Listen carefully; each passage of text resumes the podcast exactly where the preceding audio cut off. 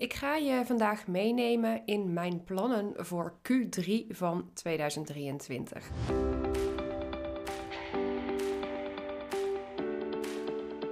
Inmiddels is het uh, zo'n beetje halverwege de maand juli als ik deze aflevering opneem. Maar ik ben pas deze week weer begonnen met werken na mijn vakantie. Dus voor mij is het nu het moment om de plannen te maken voor dit kwartaal. En zoals de titel van deze aflevering al verklapt, ga ik hetzelfde doen en ga ik toch iets nieuws doen. Nou, hoe zit dat? Nou, als je mij al een, uh, een tijdje volgt, dan weet je dat ik nogal uh, nou, creatief ben. Dat ik van alles kan verzinnen, kan bedenken, kan realiseren en uitwerken. Dat is natuurlijk ook een van de dingen waar ik mijn klanten bij help.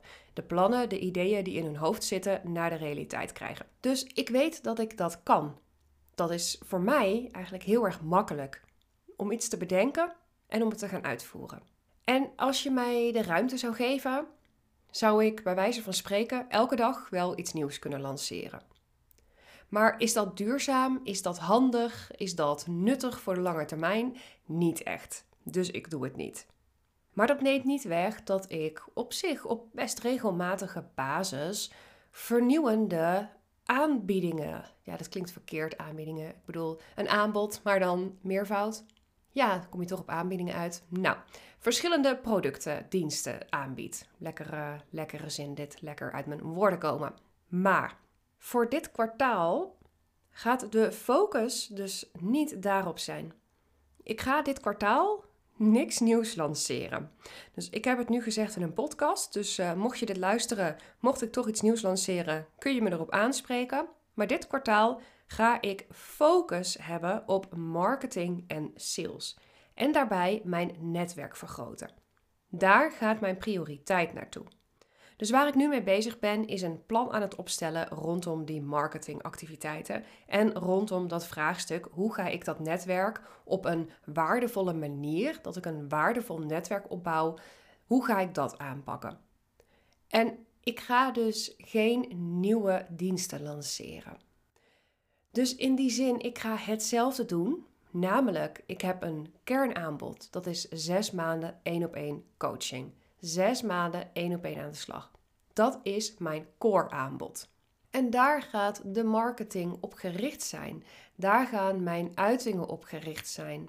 Want het punt is natuurlijk ook, al zou ik iets anders, iets nieuws gaan realiseren en bedenken, uitwerken, whatever, daar moet ook marketing aan vooraf gaan. Dus wat je ook doet, alles gaat natuurlijk wel gepaard met marketing en sales. Want je lanceert niet iets zodat het niet gekocht gaat worden. Maar is het dan nuttig om mijn inspanningen, mijn tijd, mijn energie te besteden aan bijvoorbeeld, dan ga ik natuurlijk eventjes geen dingen verklappen, want in Q4 en volgend jaar komen er weer uh, hele leuke mooie dingen aan. Maar in ieder geval, als ik nou, zo'n groepsprogramma wat ik natuurlijk ook heb gedraaid in mei van dit jaar. Dat betekende dat ik de hele maand daarvoor, dus de maand april, heb gewijd aan marketing en sales rondom dat groepsprogramma. Ik heb heel erg veel verteld rondom, ja, wat ga je daarmee bereiken? Wat gaan we doen? Hoe ziet het eruit? Welke resultaten behaal je? En daar gingen, ja, eigenlijk het gros van de content ging naar dat groepsprogramma toe. Maar als ik nu al die uitingen, die energie, die tijd had gestopt in het één op één programma promoten, had ik daar dan niet klanten voor gehaald? Nou, uiteindelijk heb ik die ook in die periode gehaald. Maar het is natuurlijk de vraag en de afweging van welke inspanningen besteed je waar aan? En ik nou ja, in ieder geval, ik spreek voor mezelf, maar ik heb wel de verwachting dat dit ook voor meerdere mensen geldt. Dat je dan iets nieuws bedekt, iets nieuws lanceert en daar heel veel tijd en aandacht aan besteedt. Terwijl jouw core aanbod, dat staat, dat is continu, dat blijft altijd doorlopen. En dat aanbod krijgt lang niet zoveel aandacht en energie en uitingen en call to actions. Is dat dan de meest strategische beslissing? Om je te focussen op dat nieuwe wat je ontwikkelt. En vaak zijn die tussenprojecten, om ze zo te noemen, ook als je het hebt in financiële zin, kleiner. dat is een lagere omzet. Dus je gaat enerzijds veel meer tijd en energie erin stoppen om het aan de man te krijgen. Maar aan de andere kant staat daar een lagere omzet tegenover. Dus ik ben heel benieuwd wat dat gaat doen als ik al mijn inspanningen en energie die ik zou besteden aan bijvoorbeeld een nieuwe lancering van een nieuw product, als ik dat besteed in de marketing van mijn core 1 op 1 aanbod. En daarom heb ik dus besloten dat Q3 voor mij in dat teken zal staan. Zoals ik al eerder zei, kijk, voor mij is het dus niet moeilijk om iets nieuws te bedenken en dat uit te werken. Dat is voor mij heel makkelijk.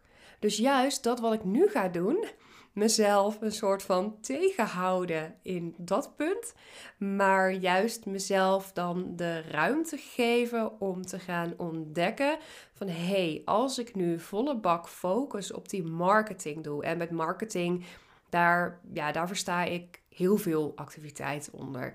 Onder marketing versta ik gewoon eigenlijk alle uitingen die ik doe om mijzelf zichtbaar te krijgen. Dus ik heb het dan zowel ook over gewoon posten op Instagram, op LinkedIn, de podcast, mijn e-mails die ik uitstuur. Dus al dat soort uitingen.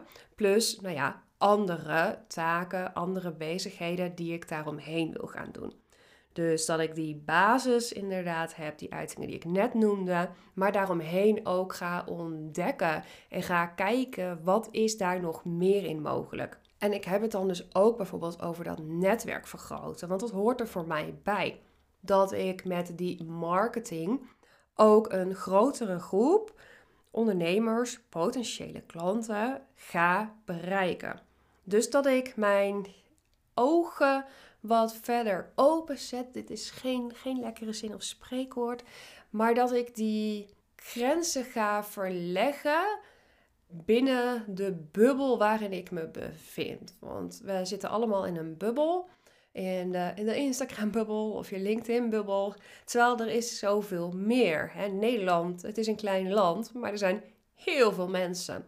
En als je dan kijkt wat je relatief gezien bereikt, is dat natuurlijk heel minimaal. En voor mij zit daar dan een uitdaging in. Hoe kan ik dat gaan vergroten?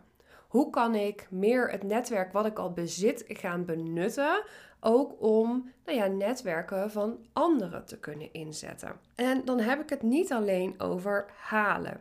Het is niet dat ik alleen zeg, nou ik wil die netwerken van anderen gebruiken zodat ik daar iets kan halen, namelijk nieuwe klanten. Nee, ik wil geven. Ik wil delen met anderen, met meer mensen.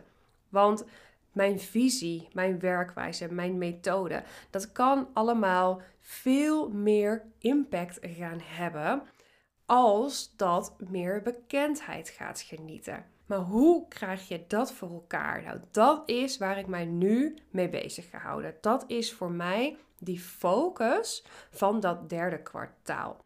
En daar zit ook een uitdaging in, in de zin van, nou, ik, ja, ik verzin dus heel graag nieuwe dingen.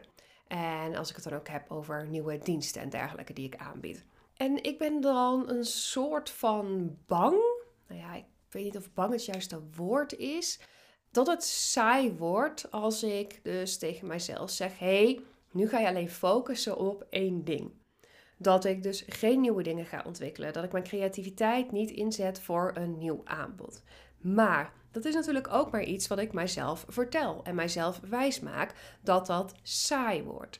Want ja, het zal zeker saai worden als ik alleen maar hetzelfde blijf doen. Hè? Alleen maar die regelmatig posten op Instagram, LinkedIn. Nou ja, wat ik allemaal al genoemd heb, hoef ik niet steeds te herhalen.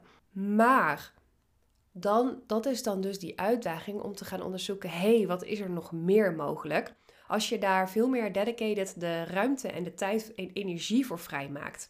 Dus ik ben heel erg benieuwd wat dit kwartaal voor mij gaat brengen, ook in dat opzicht. En voor mij, dat is dus ook de reden van de titel van deze aflevering: hetzelfde en toch iets nieuws doen. Voor mij is dus dat hetzelfde blijven doen, daarop focussen, dat is nieuw. Want natuurlijk richt ik me normaal gesproken ook op marketing, richt ik me normaal gesproken ook op netwerken, maar in een andere mate omdat er ook natuurlijk gewoon veel tijd en energie gaat naar productontwikkeling. Nou, en ik heb dus de, de ideeën die al in mijn hoofd aan het rondspoken waren over nieuwe dingen lanceren, om het even nog een beetje vaag te houden. Wat ik heb gedaan is, ik heb daar nu gewoon momenten voor gekozen wanneer ik dat ga uitwerken. Of wanneer ik dat in ieder geval live wil hebben. Zo zorg ik ervoor dat ik ook voor mezelf weet, uh, nou niet van uitstel komt afstel. Dat is ook weer hè, dat ik dan bij mezelf dacht, ja, maar dat ga ik uitstellen. Als ik het pas later in het jaar plan, is dat dan niet uitstelgedrag? Ik doe niet een uitstelgedrag. als ik iets wil, ja, dan ga ik het gewoon doen. Maar door voor mijzelf ook te kunnen redeneren en met een plan te kunnen zeggen: hey, dit schrijf ik door naar dat moment, dat schrijf ik door naar dat moment, voelt het voor mij niet als uitstel, maar voelt het als zijnde planmatig, CQ, strategisch bezig zijn. Want je moet je ook realiseren, als ik natuurlijk nu heel die marketing, alles wat ik nu ga doen, dit kwartaal, ga richten op de één op één, daar pluk ik natuurlijk ook de vruchten van als ik iets anders ga lanceren over een tijdje. Als ik iets nieuws in de markt ga zetten. Dus het is niet echt het een of het ander. En dat je met het een doen het andere volledig buitensluit. Of volledig zegt: hé, hey, ik doe dat niet, ik zet er een streep door. Nee, dat heeft ook effect daarop. Nou, en in dit geval ga ik dus dit kwartaal iets nieuws voor mij doen. Namelijk drie maanden richten op één ding. Gelukkig heb ik daar binnen dan de ruimte. En in dit soort gevallen is het ook zo fijn als jij een coach hebt of een business buddy hebt die weet van je plannen en daarvan deelgenoot kan uitmaken en je onttrek kan houden. Dat is zeker iets wat ik jou wil adviseren als jij ook zoiets wil doen, iets nieuws wil gaan doen, ga aan de slag met een coach of zorg dat je een business buddy hebt, zodat je het niet allemaal alleen hoeft te doen. En ik kan die coach natuurlijk voor jou zijn. Want zoals ik al heb verteld, zes maanden kun je één op één met mij aan de slag. We gaan er dan voor zorgen dat je jouw doelen gaat realiseren. Dat je je doelen nu eindelijk een keer wel gaat halen. We gaan lekker actiegericht aan de slag. We gaan aanpakken. We gaan doorzetten. We gaan doen maar wel vanuit een stevige basis. Want we gaan werken op basis van de Head to Reality methode. De methode die ik zelf heb ontwikkeld. En die ervoor zorgt dat jij met een gedegen, stevig fundament aan de slag gaat aan het crushen van al jouw doelen. Nou, wil je daar meer over weten? Plan dan een kennismaking in. Dat kan via de omschrijving. Er staat een link in de omschrijving bij deze aflevering. Of stuur mij gewoon even een DM op Instagram, op LinkedIn. Stuur me een e-mail. Kijk wat jij de fijnste manier vindt om in contact te komen. Maar als jij denkt, ja, ik wil graag begeleid gaan worden bij alle mooie ideeën die in mijn hoofd zitten. En dat wil ik heel graag met Phyllis samen doen. Let me know, dan maken we even kennis met elkaar. Super tof dat jij er weer bij was bij deze aflevering. En ik hoop jou de volgende keer weer te zien.